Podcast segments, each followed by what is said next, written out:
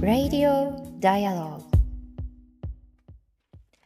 月6日水曜日時刻は夜9時を回りました。Dialogue for People が配信しています Radio Dialogue。本日の MC を務めますフォトジャーナリストの安田夏樹と、そして佐藤圭です。こんばんは。よろしくお願いいたします。さあ、あの、9月最初の後配信なんですけれども、はい、先週の金曜日ですね。まあ、先週も、あの、このことについてはこう特集を組んだんですけれども関東大震災から100年という日を迎えました。で皆さんもさまざま報道ベースであのこのニュースについては触れていらっしゃると思うんですけれども、うん、あの私たちはあの東京都内の墨田区の横網町公園というところではい、で毎年その、まあ、朝鮮人犠牲者のこう追悼碑の前で追悼集会が行われている式典が行われているということもあってで、まあ、今年も伺ってで、まあ、私自身も短くではあるんですけれども、はい、あの追悼の言葉をこう述べさせてもらいました。うん、えー、ただですねあの時間帯をこう少しずらして、はい、えー、そよ風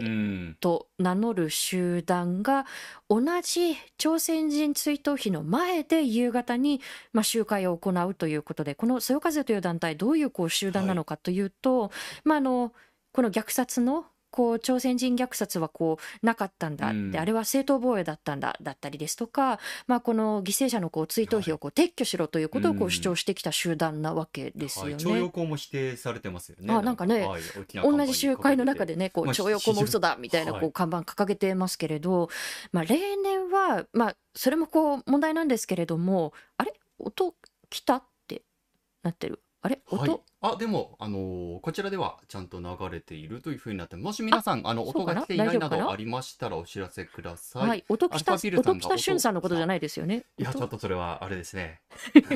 ちょっと顔に出てる。あ、ね、これはね、顔が見えないこの配信ですけれどもね、ちょっとお話を戻しますけれども、まあそういう聞こえてますと、皆さんありがとうございます。もし何かトラブルなどありましたらお知らせください。いつもありがとうございます。はい、あの。何でしたっけ？もう音北さんにすっかり持ってかれちゃいました。はい、まあ、その豊風という団体なんですけれども。ねまあそういうこう歴史指定をこう繰り返すようなこう集団が毎年こう、まあ、追悼式典の同じ時間帯に同じ公園の敷地内のちょっと離れたところで、はい、まあそういうあの歴史指定のこう集会っていうのもこう繰り返していたんですけれども、なんと今年はその追悼碑の前に朝鮮人犠牲者のこう追悼碑の前に来てで真実の追悼集会を行いますっていうことを宣言し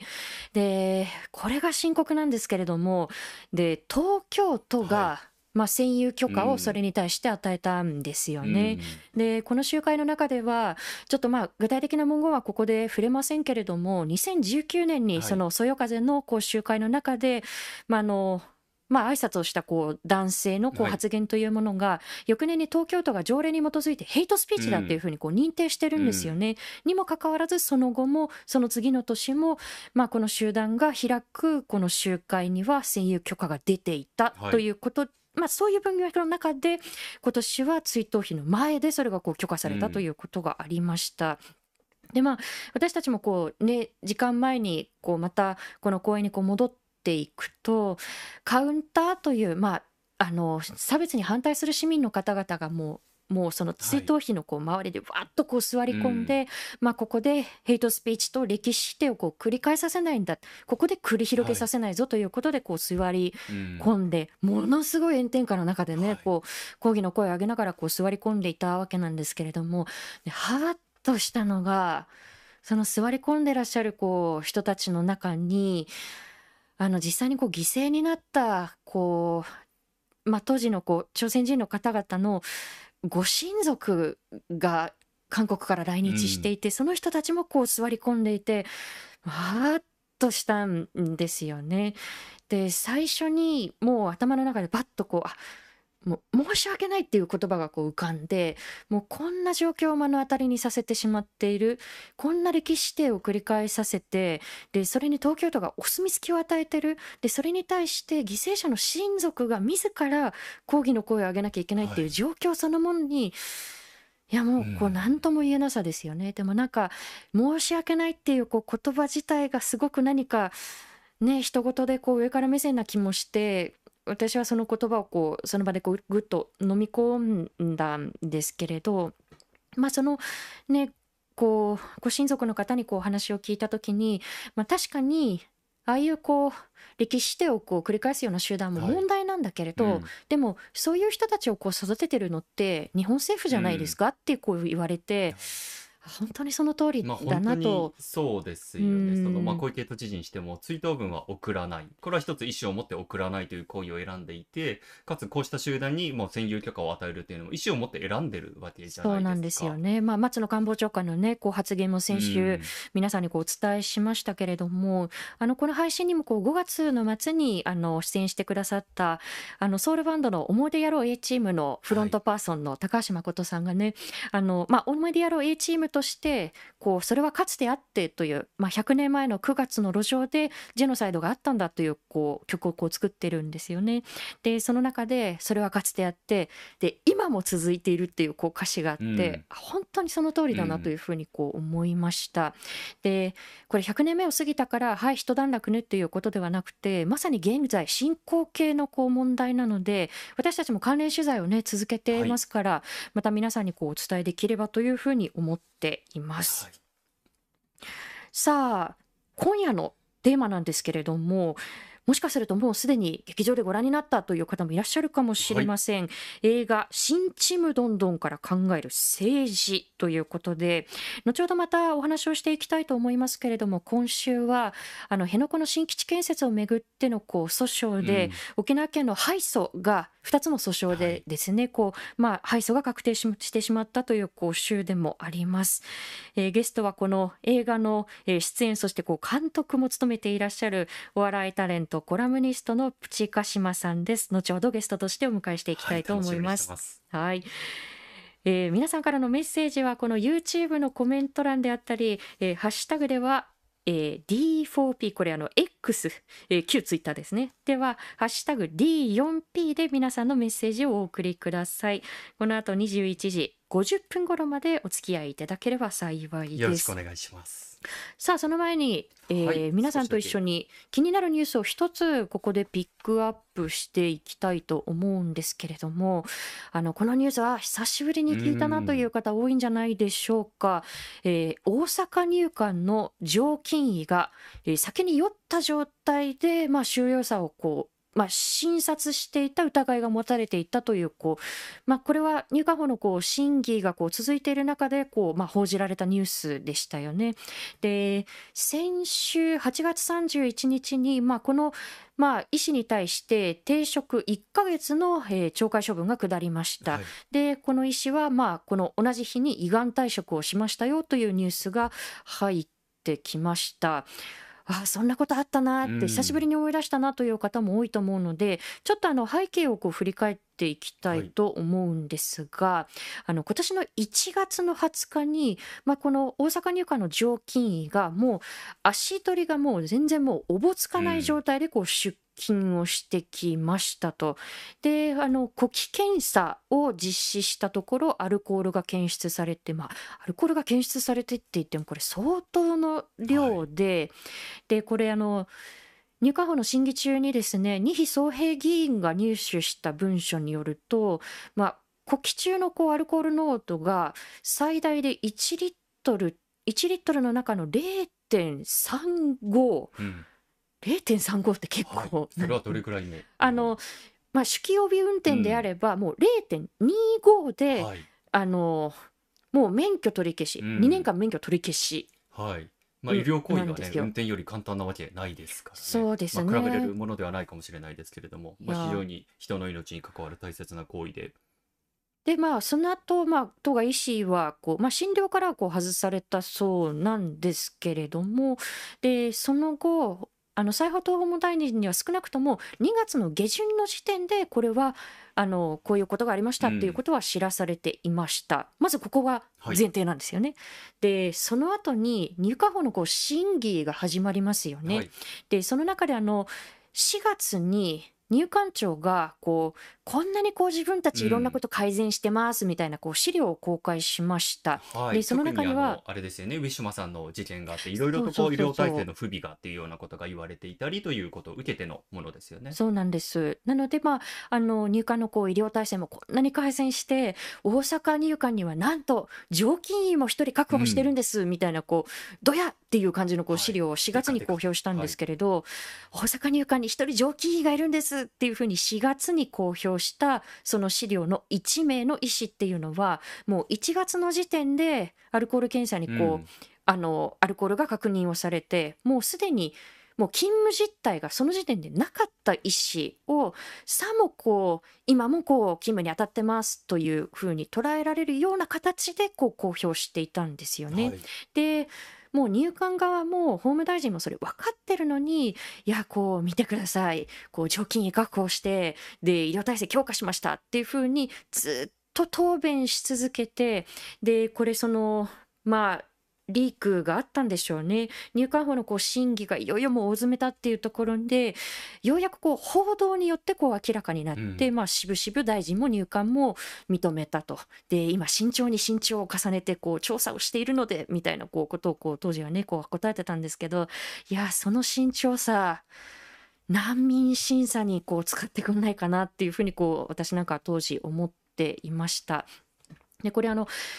まあ処分されました。胃がん退職しました。こう、まあ、ちゃんちゃんではこう決してなくてですね。あのこの当該医師はですねこう、まあ、非収容者の方々からいろんなこう証言が集まってきていて、まあ、例えばこうもうあんたなんかもう不法滞在なんだから帰りなさいっていうふうにこうその医師に言われたんだよっていう人もいればいやここが痛いんだっていうふうにこう訴えているのにそのお医者さんにもうそんなのどうでもいいっていうふうにこう言われちゃったんだっていうこう方がいたりまあ投薬が間違っていたんじゃないかっていうことがあったりするんですけれどあの入管側はそれに対して、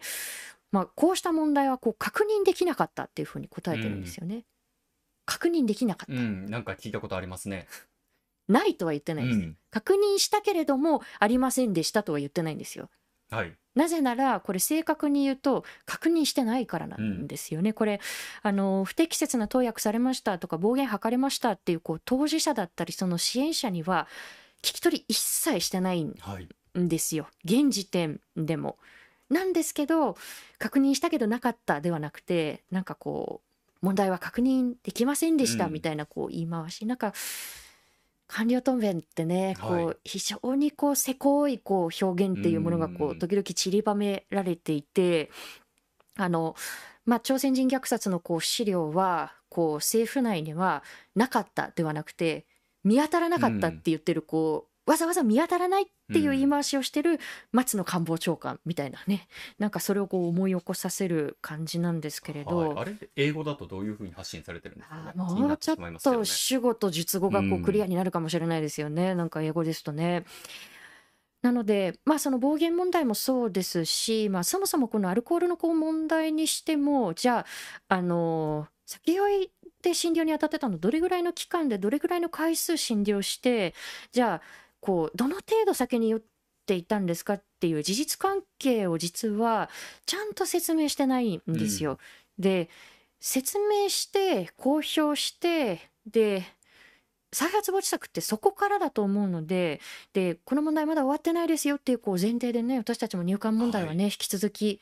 これも取材を続けてはい、いかなければなって、本当にあの参与員の難民審査参与員の問題にしても全くあの本当に検証できるほどのデータを取っていないとか公開しないというところで、まあ、止まっているというか流されてしまっている状況なので、うん。もう本当にそこはあのしつこくしつこくきっちりあの指摘を取材をしていきたいと思っています。はいその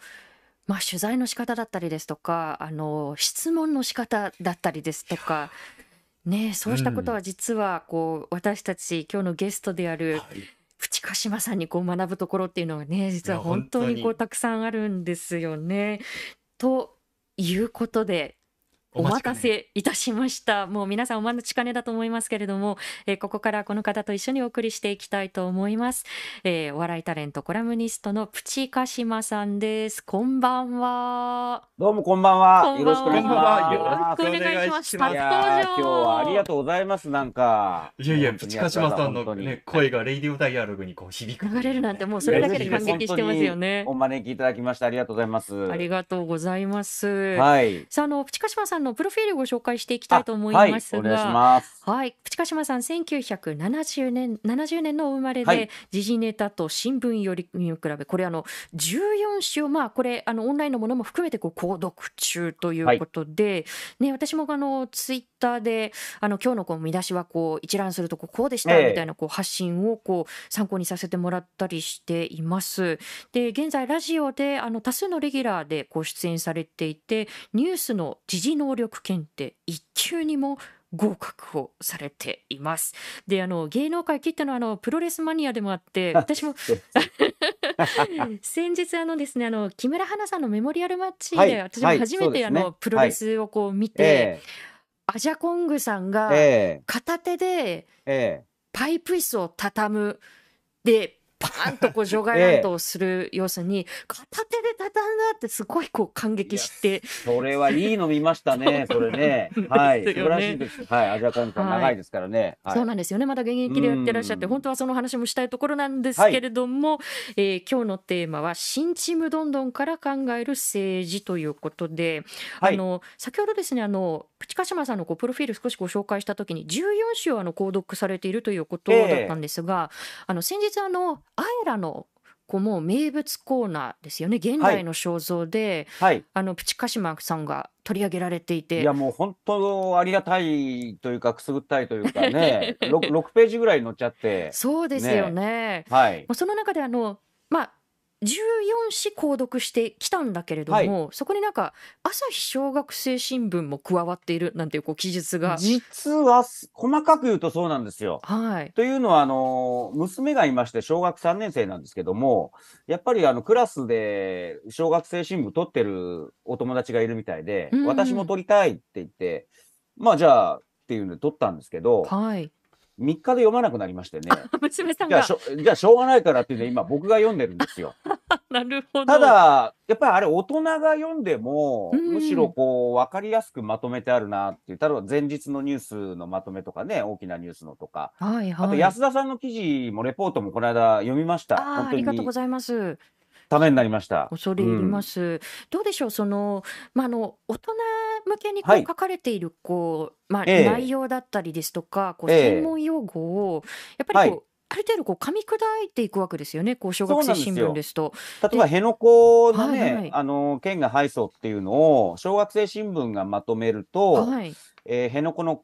工事、沖縄県が敗訴、県に認める義務、最高裁が判断とあって、まあ、要は沖縄県は防衛省が求めた工事を認めなければならないと判断しました。うんうん、ただ一方、裁判になった理由っていうのはね、沖縄県、調査不足が環境破壊への配慮が欠けていることなどを指摘しましたが、今回の判決はこうした点には踏み込みませんでしたっていうので、まあ僕もやっぱりあの一般紙読んでますけど、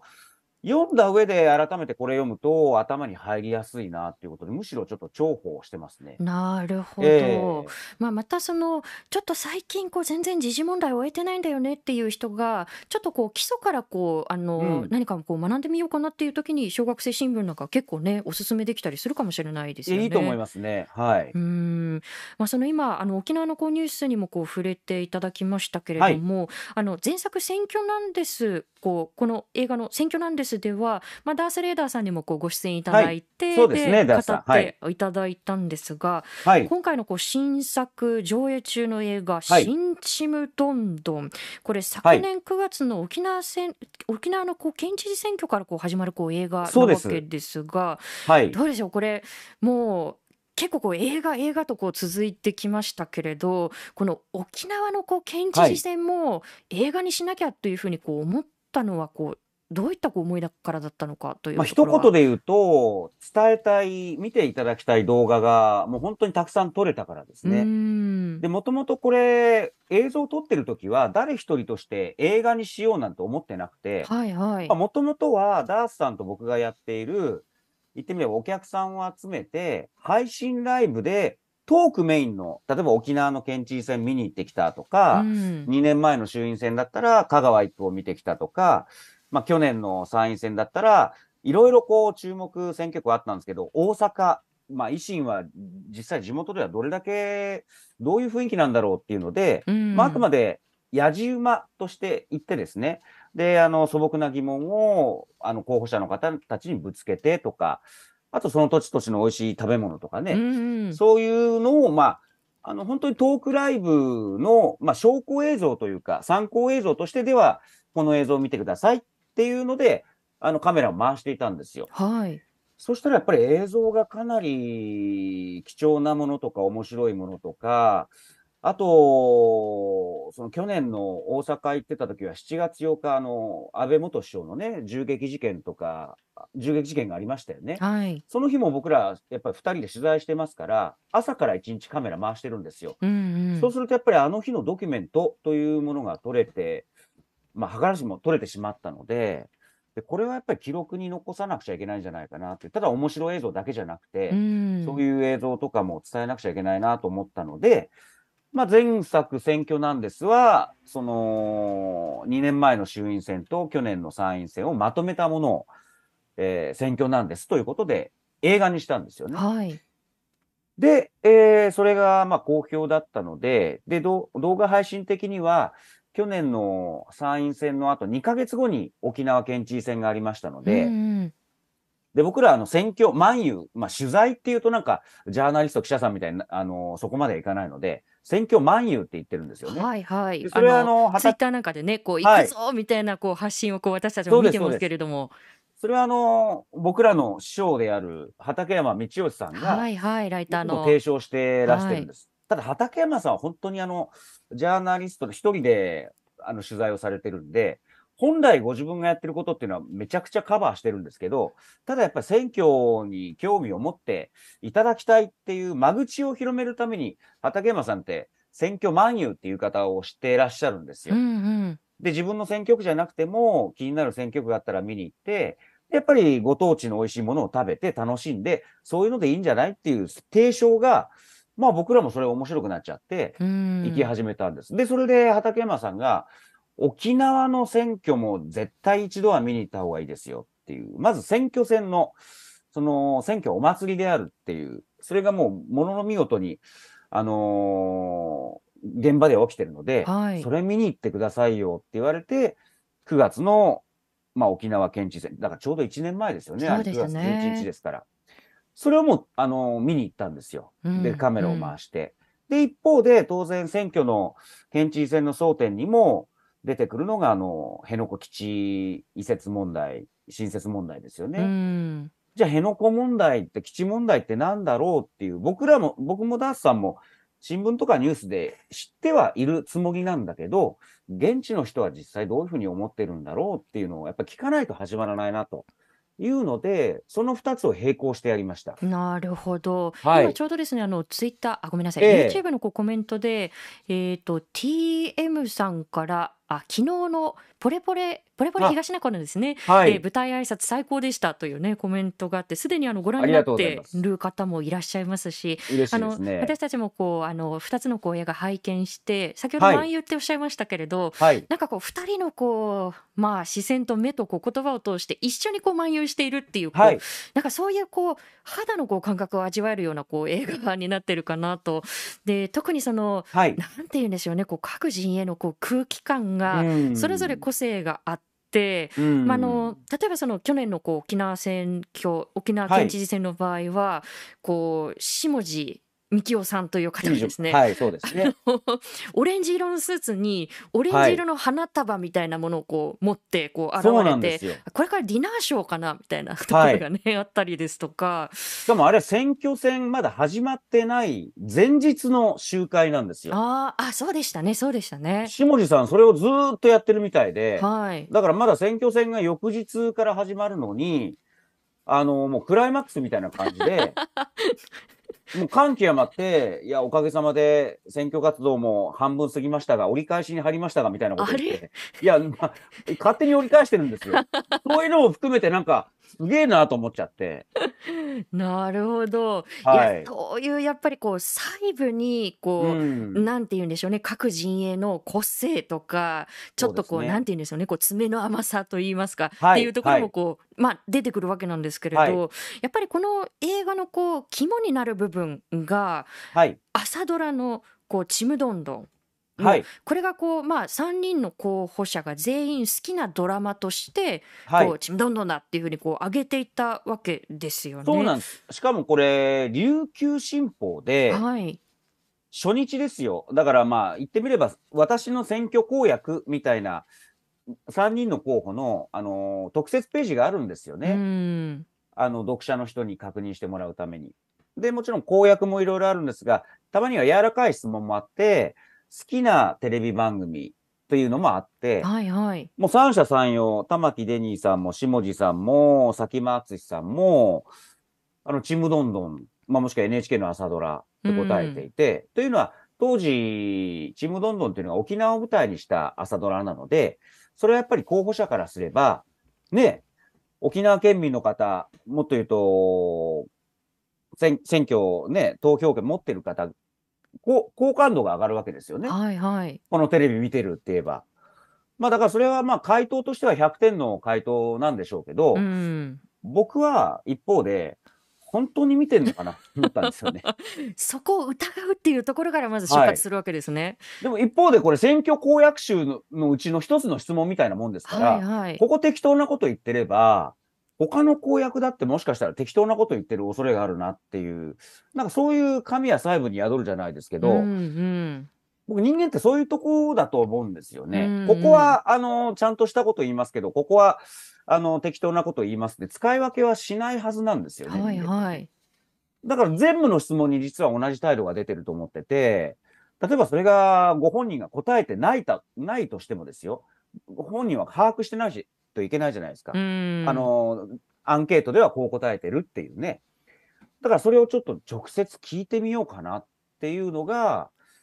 まあ僕、まあもしくは僕らならではしかできない質問だなと思ってなるほやりました。ど。はい。やっぱりこう候補者としてはこうある種こう意表をつかれるところといいますか、まあ、例えええばその基地建設についてどう思いますかみたいはないところは必ず聞かれるところなので、ええまあ、ある程度こう頭の中で想定したりはしているでしょうし、うんまあ、あの佐喜眞さん陣営の場合はこう、まあ、統一教会のこう合同結婚式なんで行ったんですかっていうふうに聞かれたら車の窓を閉めて逃げようみたいな、そうです、こそうです、そうです。幸せがねそういう場面もありねました。あったのかもしれないですし、はい。でもやっぱり新ちむどんどん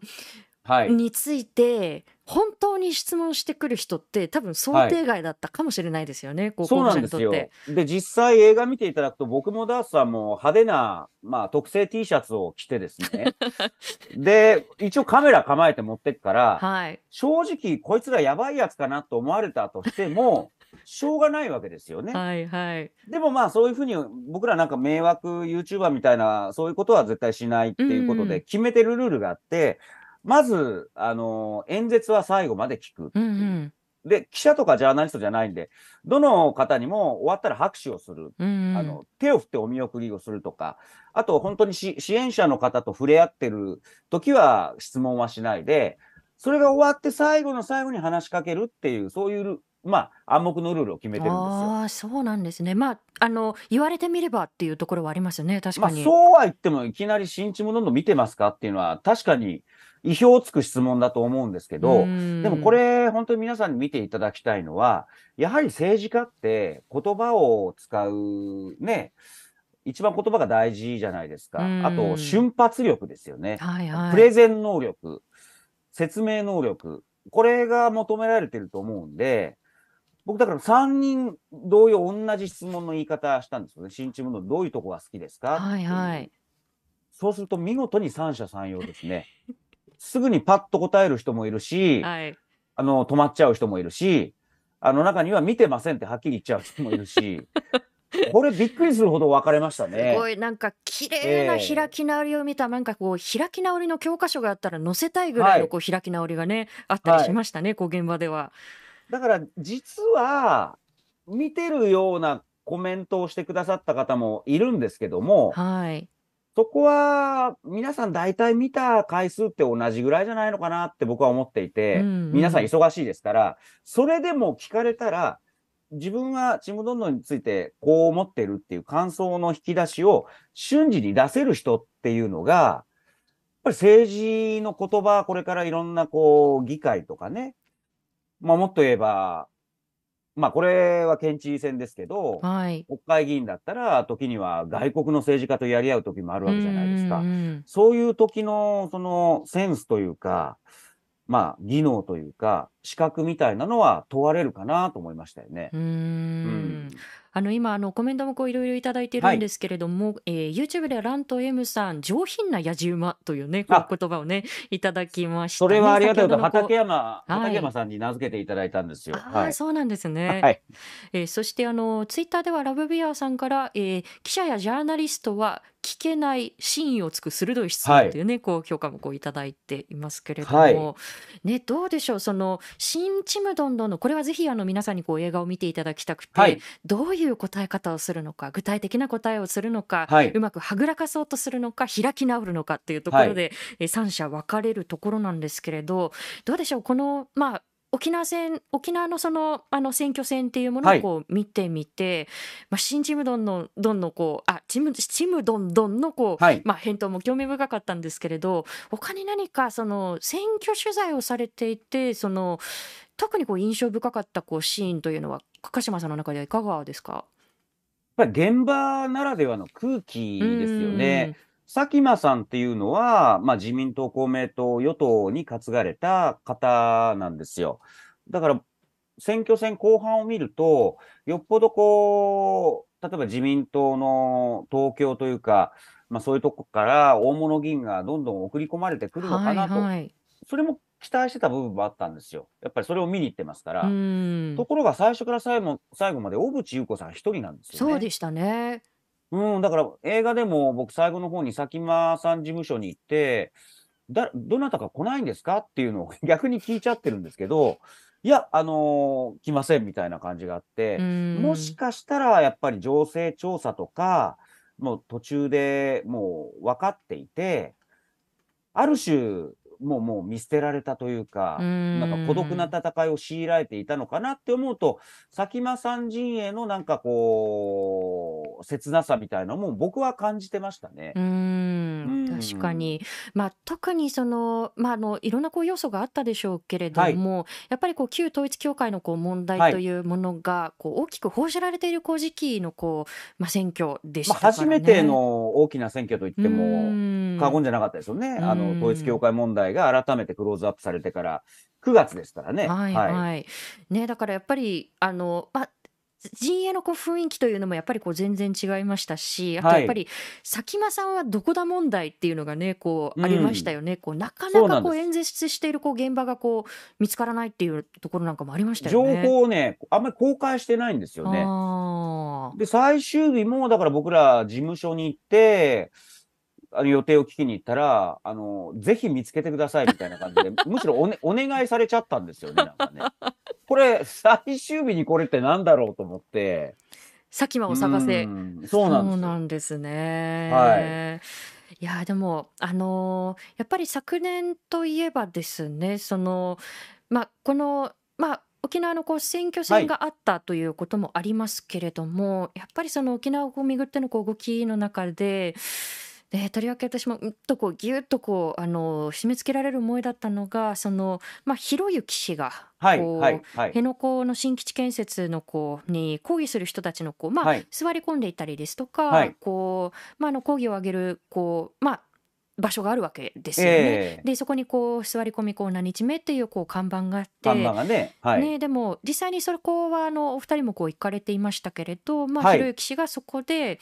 あのまあ、ここにもう僕が来た時人がいないからこうゼロ日にしろみたいな、わざわざええ揶揄しに行くような、そうですね。こう、はい。投稿というものがありました。で私もあのその後にですねその実際にこう現場を訪れた時に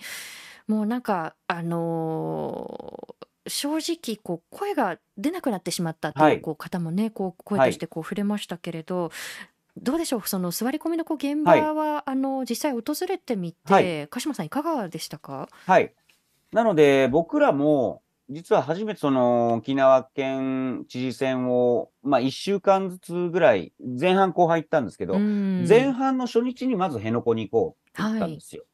で、行ったら、で、ダースさんもいろいろ調べてくれて、この人のお話は聞いた方がいいよっていうのをやっぱりいろいろリサーチしてくれて、うんそこでお一人名前が上がってきたのが、あの、高里鈴代さんっていう、はいあの、オール沖縄の共同代表を務めて、ずずっとあの、反対運動をされている、まあ言ってみれば生き字引みたいな方なんですよね。うんで、その方にもういきなりお会いできたんですよ。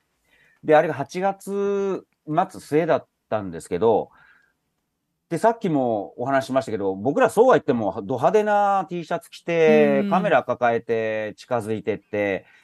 怪しまれても仕方ないんですけども、うんうん。でも高田さん、よろしければ東京から来たので、あのーこの、なぜここに、で、いつも座り込みをしているか、その歴史をちょっと教えていただけますかっていう、僕ら数分お話できればいいなと思ったんですが、はいはいあ、いいですよって言って、そこから話し始めたのが、もう50分間。もう、んもう1時間近くなんです、炎ね天下の中。ずいぶん丁寧に語ってらっしゃいましたよね。で、もう時系列、後から僕らもね、あの、改めて確認したら、もう当たり前ですけど、全然間違いもなくて、うんで、本当にその50分の動画だけでも、その歴史を知る学びになったんですよね。で、それが8月の末だったんですよ。はい。さっきおっしゃった、そのひろゆき氏も、多分僕らと同じ、せいぜい1ヶ月後、1ヶ月半後ぐらいだったんですよう。んで、ああいう、まあ、振る舞いというか態度というかツイートじゃないですか。しかもあれ問題だと思うのは、あれ、アベマも一緒に言ってるんですよね。そうなんですよね。あれはもうひろゆき、ひろゆき氏問題個人だけじゃなくて、はい。メディアが、ね、ある種煽りに言ってるわけですよね。で、うんノーリサーチで言ってるわけですよね。としか思えないじゃないですか。はいはい。だから、逆に言えば立場としては、僕らも彼らも、辺野古に初めて行くっていうのは、同じ時期に同じことをやっていたわけですよ。うんでも僕らでさえ、ある程度この人たちにお話を聞きたいとか、うん少しでも興味を持てば、そういう時間というか人には会えるんですよね。はいはい。当然のことながらいらっしゃいますから、その、この差ってなんだろうっていう。だから僕らは別に勝ち誇ってるとか、僕らの方が知識があるとか、いい取材ができたとかじゃなくて、うん知らないっていう立場で初めて行くのに、なんでこんなに差がつくんだろうっていう、ここの怖さですよね。うんまあそこに、まあ悪意があるんだったら、それはまあ最初から違う方向を向いていたのかもしれないですけど、そこはあの僕ら沖縄詳しいからお前なんで知らないんだっていうことじゃなくて、うん同じ初めて行った同士、なんでこんなに違うんだろうっていうのは、本当思ったし、ショック、嫌だったんですね。だからこそ今回は、あのーいつもだったら取りだめた動画で、選挙なんですとかも映画は作れたんですけど、はい。やっぱああいう騒動が起きましたから、あれ、県知事選の後だったですから、はい、そうですね。もう一回行かなくちゃいけない。で、地元の方のお話を聞かなくちゃいけないっていうので、今年の3月、4月ですね。ちちょうど選挙なんですの舞台挨拶が沖縄であったのがその季節だったので、はいはい。やっぱりちょっと時間を多めにとって、やっぱり辺野古に行こうということで、改めてお話をお伺いしたり、辺野古だけじゃなくて、今まで基地問題に声を上げていた、例えば元山さん、ね、はいハンガーストライキの、はい。はい、にあのお時間取ってもらってお話を聞いたりとか、うん。まあ僕らにしては、なんか初めての再取材というか、うん。それが実は映画の後半になってるんですよね。でそれを見ていただくと、なんかこう、昨日の裁判のことでも、なんか、ややこしそうだなとか、頭に入ってこないなっていう人でも、必ずあの、考えるきっかけにはなると思うんですようね。んはい。あとその先ほどその安倍マヤが一緒に来ただからこうええひろゆき氏個人のこう問題ではないんだというこう話もあったと思うんですけれども、ええまあその安倍マヤはそのひろゆき氏がこうまあ辺野古にこう来た後に、ええまああの番組を組みましたよね。ええそうで。ですまあ、あのスイアロガイおじさんだったり、うんまあ、沖縄タイムスのこう安倍さんもこううんそこに出演されていたんですが、まあ、そのこう出演者の中であの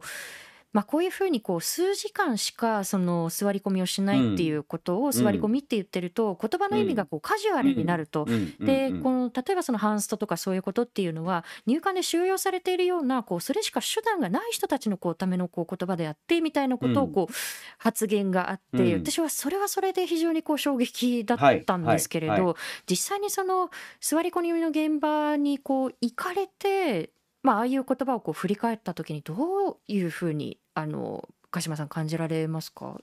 そうなんですよね。だから、なんていうか、空中、空中だけでなんか話が浮かんでるみたいな感じで、今日だって、これ9月6日ですけど、はい、当然座り込みはやられてるわけですよね。うんうん、当然これもう僕らにとってはもう沖縄に行った時の話ですけど、日々続いてるわけですよ。だからそのなんか同時進行しているっていうのは当然想像していかなくちゃいけないし、当たり前の日常が続いてるっていうのは認識しなくちゃいけないし、で、僕らもなんで聞きたかって言ったら、やっぱり、それぞれ人の人生で限りある時間の中でね、かなり多めの時間を費やされてるわけじゃないですか。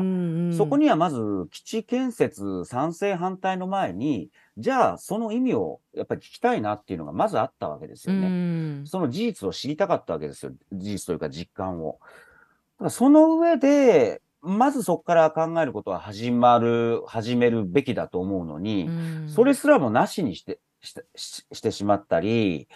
なんか嘲笑してしまうと、なんかこう、本当に人間同士の共感というか、なんか僕最近実感という言葉好きなんですけど、はいはい。やっぱり実感って大事なんですよね。その理屈抜きで、なんかこういうふうにしてるっていう思いって誰にでもあるじゃないですか。まずそれをこう、共有してお話を聞いて、そこからじゃないですか、やっぱり事実、あの僕、読み比べとかでも、あ、はい、この人はこういう考えがあって、この人はこういう考えって、さあ自分はどう考えようって言うんですけど、まずその前の事実をやっぱり知った方がいいじゃないですか。実感として。その、それでダースさんと言ったんですけど、それもなきものにしようっていうのが、ほんとちょっとね、ショックというか、まあ僕は芸人なんでね、これどういう方法で、表現していこうかっていうのは、実はまあまあ1年間ぐらいね、ずっとこう、まあ、じゃあダースさんとの昼からなんですか、そういうとこではもっと柔らかめに言えるかなとか、それは苦悩もあるんですけど、これはそういうのは置いといて、ちょっともう本当に嫌な話ですよね。うん。まあ、僕でさえそうなんだから、地元の人たちはどれ、何千何億倍ひどい辛い思いをしてるんだろうっていう、その想像ができてしまったっていうのがね、ちょっときついですけどね。うん、あの先ほどその、まあ、事実と実感っていうこうお話ありましたけれども、はい、まあ、例えばそのこうひろゆき氏のその後のこう発言でもなんかその歴史としてのこう事実と実感みたいなものすごくこう踏みにじるようなこう言葉があって、うん。はい、でこれはあのこうあの鹿島さんもこうダースさんと一緒にこう昼からなんですであのお話になってたかと思うんですけれども、はい、その後そのひろゆき氏がこう沖縄の人たちのこう言葉をこう揶揄するようなこう発言がありましたよね、こう文法通りに話せないというこう趣旨の。本当にあれも大問題だと思っていて、うん、で、さっき冒頭でもお話しした関東大震災のね、はい、その朝鮮人虐殺の話で、で、いろいろやっぱり、調べてみるとね、また最近も記事も出てますけど、うん、その、朝鮮人と思われた、はい、まあ、要は日本語を喋ってみろ、なんか違うな、まあ、要は鉛ですよね。うん、で、それで沖縄の人も犠牲になってるって、あれ、ケミ川ですよね、ケミ川事件ってね。はい、それって結局、同じ根っこじゃないですか、だって。あの、その偏見とか無知とかベースになっちゃってるっていうのはね。うん。だから、今回僕文章オンラインとかでも書いたんですけど、はい、これ、100年前の日本人が本当に悪くて、本当に、もう本当に悪いなとか、今の時点から振り返ってとか、正義をこうやってるとか、そういうことじゃないんですよね。うんうん、やっぱりちゃんと情報がなかったり、無知だったり、何も知らなかったり、で、あとやっぱ偏見とか差別感情が、もう本当根付いてしまったらですよ。うん、もう100年前と同じじゃないですか。だって。同じなんですよ。だからそれを防ぐために、それこそ政府とかもね、あのー記録はないとか言うんじゃなくて、まあ、むしろこういうことがあって、同じ間違いを繰り返さないためにっていうのを、もう徹底的にむしろね、検証していかないといけないと思うし、うんむしろこれがもうちゃんとした、もう、ある意味愛国論だと思うんですよね。んそういうのがもっとん保守の人とかやらなくちゃいけないと思うんですけどもね。そうなんですよね。まあやっぱりその言葉がこう命の線引きの道具としてこう使はいわれたというこう歴史がこう歴史とはいしてあって、あるでそれがわけですよね、うんやっぱりこう現代にこう地続きになってしまっているとそいうところの。怖さですよね。うん。で、さらにそれがね、もう虐殺はなかった論みたいなのがね、それがどんどんどんどんこうはびこっていってしまうと、結局もう100年前と変わりないじゃないですかっていうことですよね。そうなんですよね。なのでやっぱりその貢献力が歴史をなかったことにするで今現在こうさまざまな形で示されている民意もこう見なかったことにする聞はいかなかったことにするっていう、はいなんかそういうなんか負のこう姿勢ではこう一貫してしまっているとこう言いますか。そうですね。それがやっぱりその辺野古に対するこう態度にもこう現れてきますよね。そうですね。この映画ではもう一つ、これはダースさんがいろいろテーマを持って、それこそいろんな候補者に聞いたんですけど、やっぱりデマが多いんですよね。はいはいはい特確かに確かに。SNS で、本当にびっくりするぐらい、あの、沖縄県外からの、で、もちろん僕らも県外から来てるので、で、これ基地問題が争点の一つになっている県知事選、沖縄県知事選っていうのは、当然僕はあの国政選挙と同じぐらい注目した方がいいと思ってるので、うん県外から注目するのはいいんですよ。だけど、本当に知識がなく、まあまあ、もう知識がないどころか、うんデマ悪意ですよね。はいはい。で、それをこう、どうやら県外の人がそういうことをやってるなっていうのは、僕ら現地でいつもダーさんと SNS を見ながら話していて、これなんかひどすぎるでっていうね。ねで、地元の新聞社もファクトチェックとか、本来だったらもっと報じなくちゃね、お時間も必要なのに、ファクトチェックをするっていう、そういう機会も設ける、設けなくちゃいけないっていう、これなんだろうな、ということで、でもデマ、沖縄に対するデマとかっていうのも多分差別感情とか偏見感情、どっか、なんかこう、下に見てるみたいなのが、なんか集約されてんのかなっていうのは、現地にいて思いましたけどうね。んうんいや本当にあの映画の中でもそのデマにこう触れるところっていうのはこう出てきますけれども、やっぱりその沖縄のこうデマといえば近年特にやっぱりこう顕著だなというふうに思うのがその、まあ、中国からこう金をもらっているにこう違いないとか、ええあのおそらくあのお知り合いですかねあのセアロガイおじさんってこう、はい、はい。お知り合いですあのーイベントとかでは何回かご一緒しました。そうですよね、はい。なんかあの、はい。シアルガイおじさんのこう YouTube にあの、うん。ついたコメントでご本人もこうはい。言ってたんですけど、なんかこうあいつはこう中国からこう金をもらっているに違いない、うん。なぜならこうふんどしがあんなに赤いからだみたいなことを言われて、どんだけこう分かりやすいんだうんうんうんみたいなこうツッコミをねうんうんうんこう本人がこう入れてたりしたんですけれど、うん。やっぱりそのこう中国と裏でつながっているはずだみたいなこうデマって打ち消しても打ち消しても沖縄に関してはこう出てきますよね。そうですね。だから、これ、僕、新聞読み比べの中で、例えば東京スポーツとか昔から大好きなんですけど、はい東京スポーツの UFO がどうたらとか、雪男がどうたらとか、ネッシーがどうたらとかって、まあ、ある種そういう論っていうのは、僕も大好きなんですよ。はいはい。なんか大人の、でもそれって、ネッシー大捜索しましたしね、そうでこの前ねす。。それってある種大人の余裕というか、行間を楽しむというか、すすべてを分かった上で楽しむっていう、そういうのがないと、むしろ最初から UFO はいるんだってなっちゃうと、すごくなんかこう、面白みがないじゃないですか。うんなんかいろんな、なんか知識とかあった上で、ああ、トースポこういう記事出してきたんだなっていうのは、ですけど、ふんどしが赤いから中国だろうって、それ何の行間もないし、余裕もないし、知恵もないじゃないですか。はい味わいがないじゃないですか。だからそういうのちょっと心配しちゃいますね、一言ながらね。そうなんですようね。んでもなんかその今こうお話を聞いててなんて言うんでしょうねこう100年前のこうはい。条件だけがこう揃ってしまっていると言いますか、こう差そうですね別がうんなくならない、そこにこう貢献力も加担している、はいでまあ常にこうデマがこう、はい蔓延している。はい。で過去のこう加害の歴史にもこうこぞって、まあ、なんかこう貢献力が背を向けてるっていうよりももう率先してなかったことにする歴史を漂白するみたいなそうするとなんかなんですよ。100年前のこう出来事がいつ起きてもはい。おかしくないようなこう条件だけはなんか社会の中で揃っちゃってる感じはそういう怖さってありますよね。だから100年前の時はちょうどまだラジオがまだ始まる前うんで、新聞しかなくて、で、新聞社がもうね、震災に襲われて機能しなくなっちゃって、結局噂話とかが広まっちゃった。で、はい、富士山が噴火したとかそうです。伊豆諸で島が沈んだとかね。結局記者の方も裏取りもせずに、それを誤報しちゃったから広まっちゃったっていう、そういうメディアとしての面もあったと思うんですけど、うんじゃあ今はこれだけ揃ってるからいいのかって言えば、逆に SNS とかもう発信し放題になっちゃってるじゃないですか。うんで、むしろマスコミなんか信用ならないみたいな、そういう前提の上で、そういう人たちが流しちゃうと、うん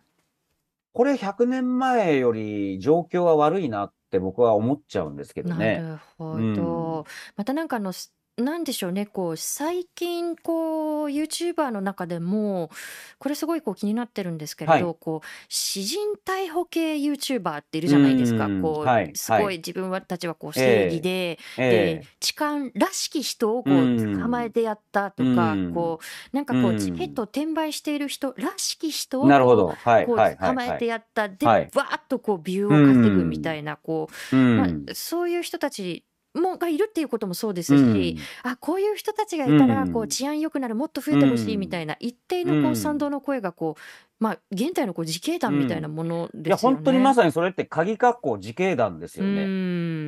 ん。だそれ100年前と変わらないですよね、それねう。うんん。どうでしょうそのまあそのデマだったりですとかその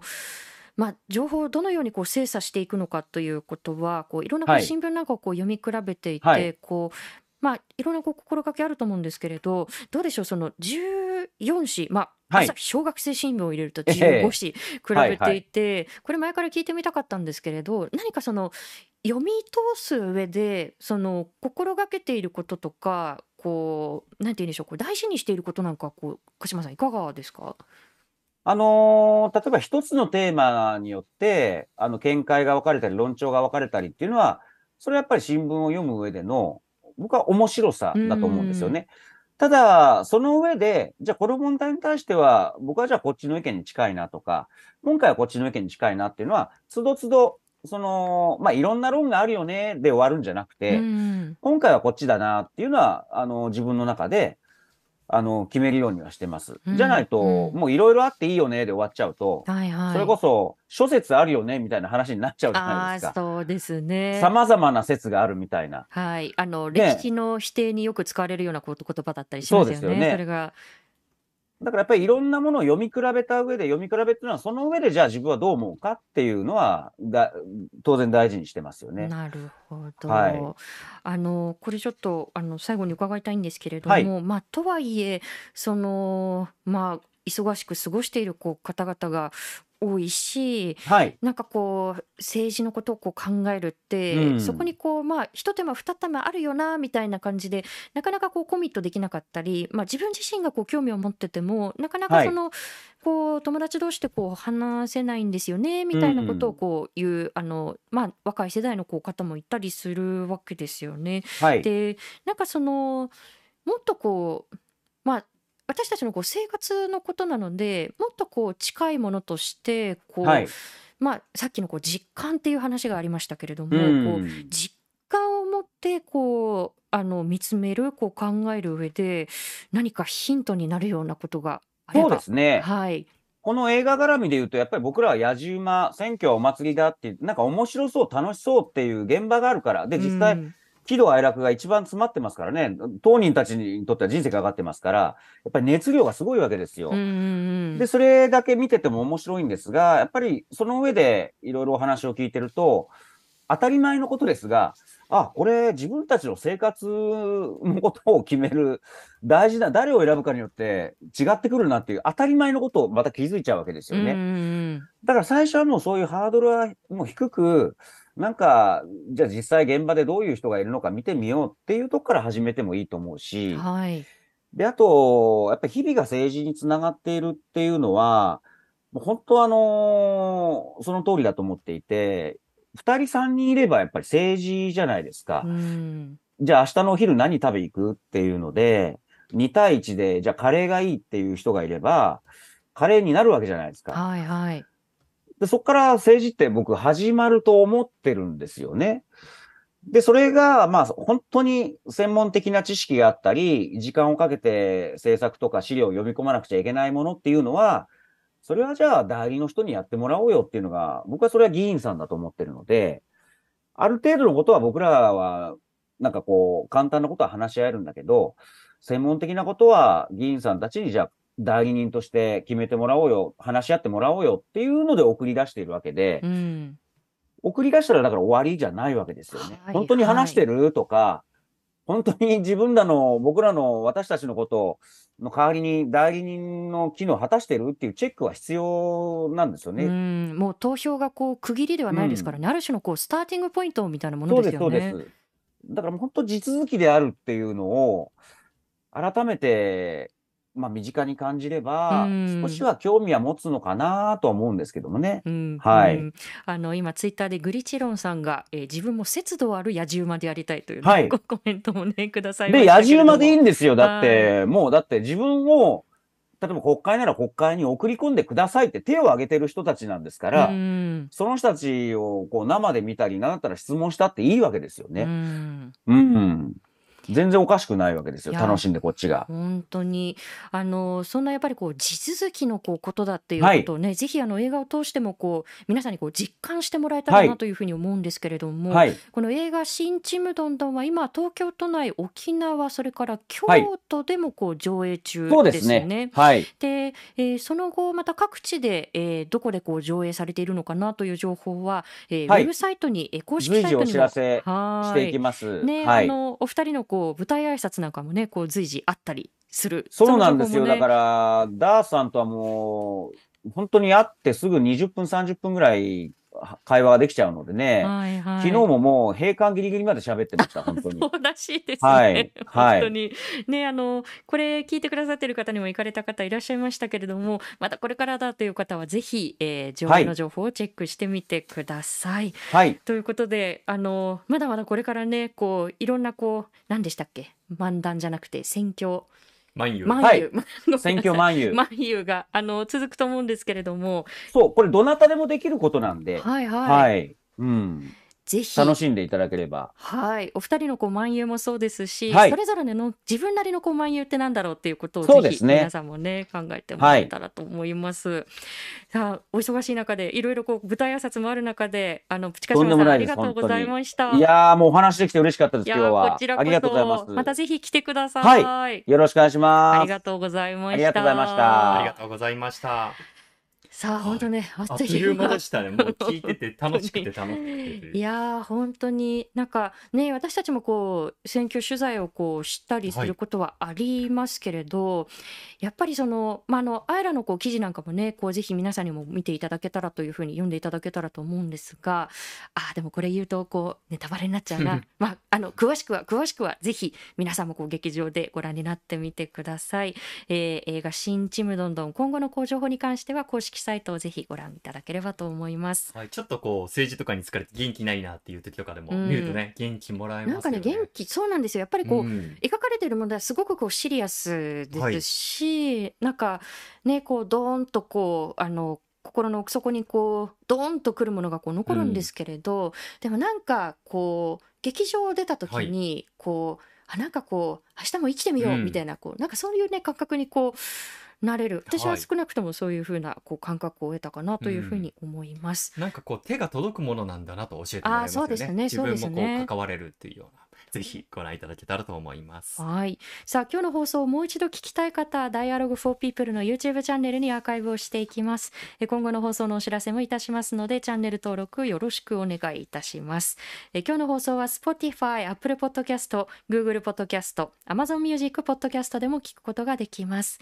えそしてこのレディオダイアログはサポーターの方々のご寄付で支えていただいております。あの現在、はい私たち Dialogue for People では、えーー今後のこう取材発信のこう活動を続けていくためマンスリーサポーターとして、えー新たにご登録くださる方を9月末まで、えー30人を目標にこう募集しています。あの NPO 法人としてねもう設立して4年か4年ですねはい。4年がこう経ちましたけれどもあの皆さんからのこうご支援の、えーご協力のおかげでこうここまで活動をね、はい一度継続することがね。であの来年例えばどういう取材をしようとか、まあ、うん。そういう時にこう予算立てをする時もこうしたマンスリーサポーターの皆様のおかげでここまで活動を続けてくることができています。はい、特に私たちあの、まあ、NPO といってもこういろんな形だったりこういろんな運用の仕方があるんですけれども、こう特定のこう大きなこう企業とか大きなスポンサーからこう収入を得てますっていうそこにこう依存するという形ではなくてやっぱりこう市民の方々一人一人にこう支えていただくという形で、えー活動をこう継続してきました。あのあこういうこうあのこうまあご支援をいただくとそっかこう数ヶ月後にはこの取材ができるなというふうにこうすごくねこう目処があの立てやすいという意味ではいもこう助けられてるなというふうにこう思います。はいで詳しくは私たちのウェブサイトに、えー詳細が掲載されていますので、えーそちらもぜひご覧いただければと思います。引き続きどうぞよろしくお願いいたします。さあ来週はい9月13日、はい13日水曜日のこうゲストなんですがあの皆さんこう昨今特にその海洋放出のこうあのニュースがこう流れてからこうその中に海洋放出そのもののこうニュースだけではなくてこう例えばこう隣国のこう反応でこういうものがありますっていうものがすごくね大きく報じられていると思うんですよね。で先週もですねこれお話をしましたけれどもこうあの中国のこう政府としてのこう反応それに対してこう、まあ、中国の人たちもしくはルーツを持つ人たちに対するこうヘイトスピーチだったりですとかこうバッシングみたいなものがすごくこう目に余るなというふうに深刻だなというふうに私たちも思ってきました。でこういう時だからこそ中国の社会とかこう歴史だったりあるいはその政治っていうものをこう知ってみようというこう時間を作りたいというふうに思っていますので、えー来週のゲストは現代中国の研究などをこう進めていらっしゃる阿古智子さんに初めてお越しいただくことになっております。えーぜひこちらもお聞きいただけたらと思います。ということで、レディオダイアログ来週のこの時間21時にまたお会いしましょう。えー今回のお相手はフォトジャーナリストの安田なつきと佐藤圭でした。ありがとうございました。おおやすみなさい。い。ご視聴ありがとうございました。チャンネル登録やご評価をいただけますと幸いです。また、このチャンネルは皆様のご寄付に支えられております。ご支援、ご協力、よろしくお願いいたします。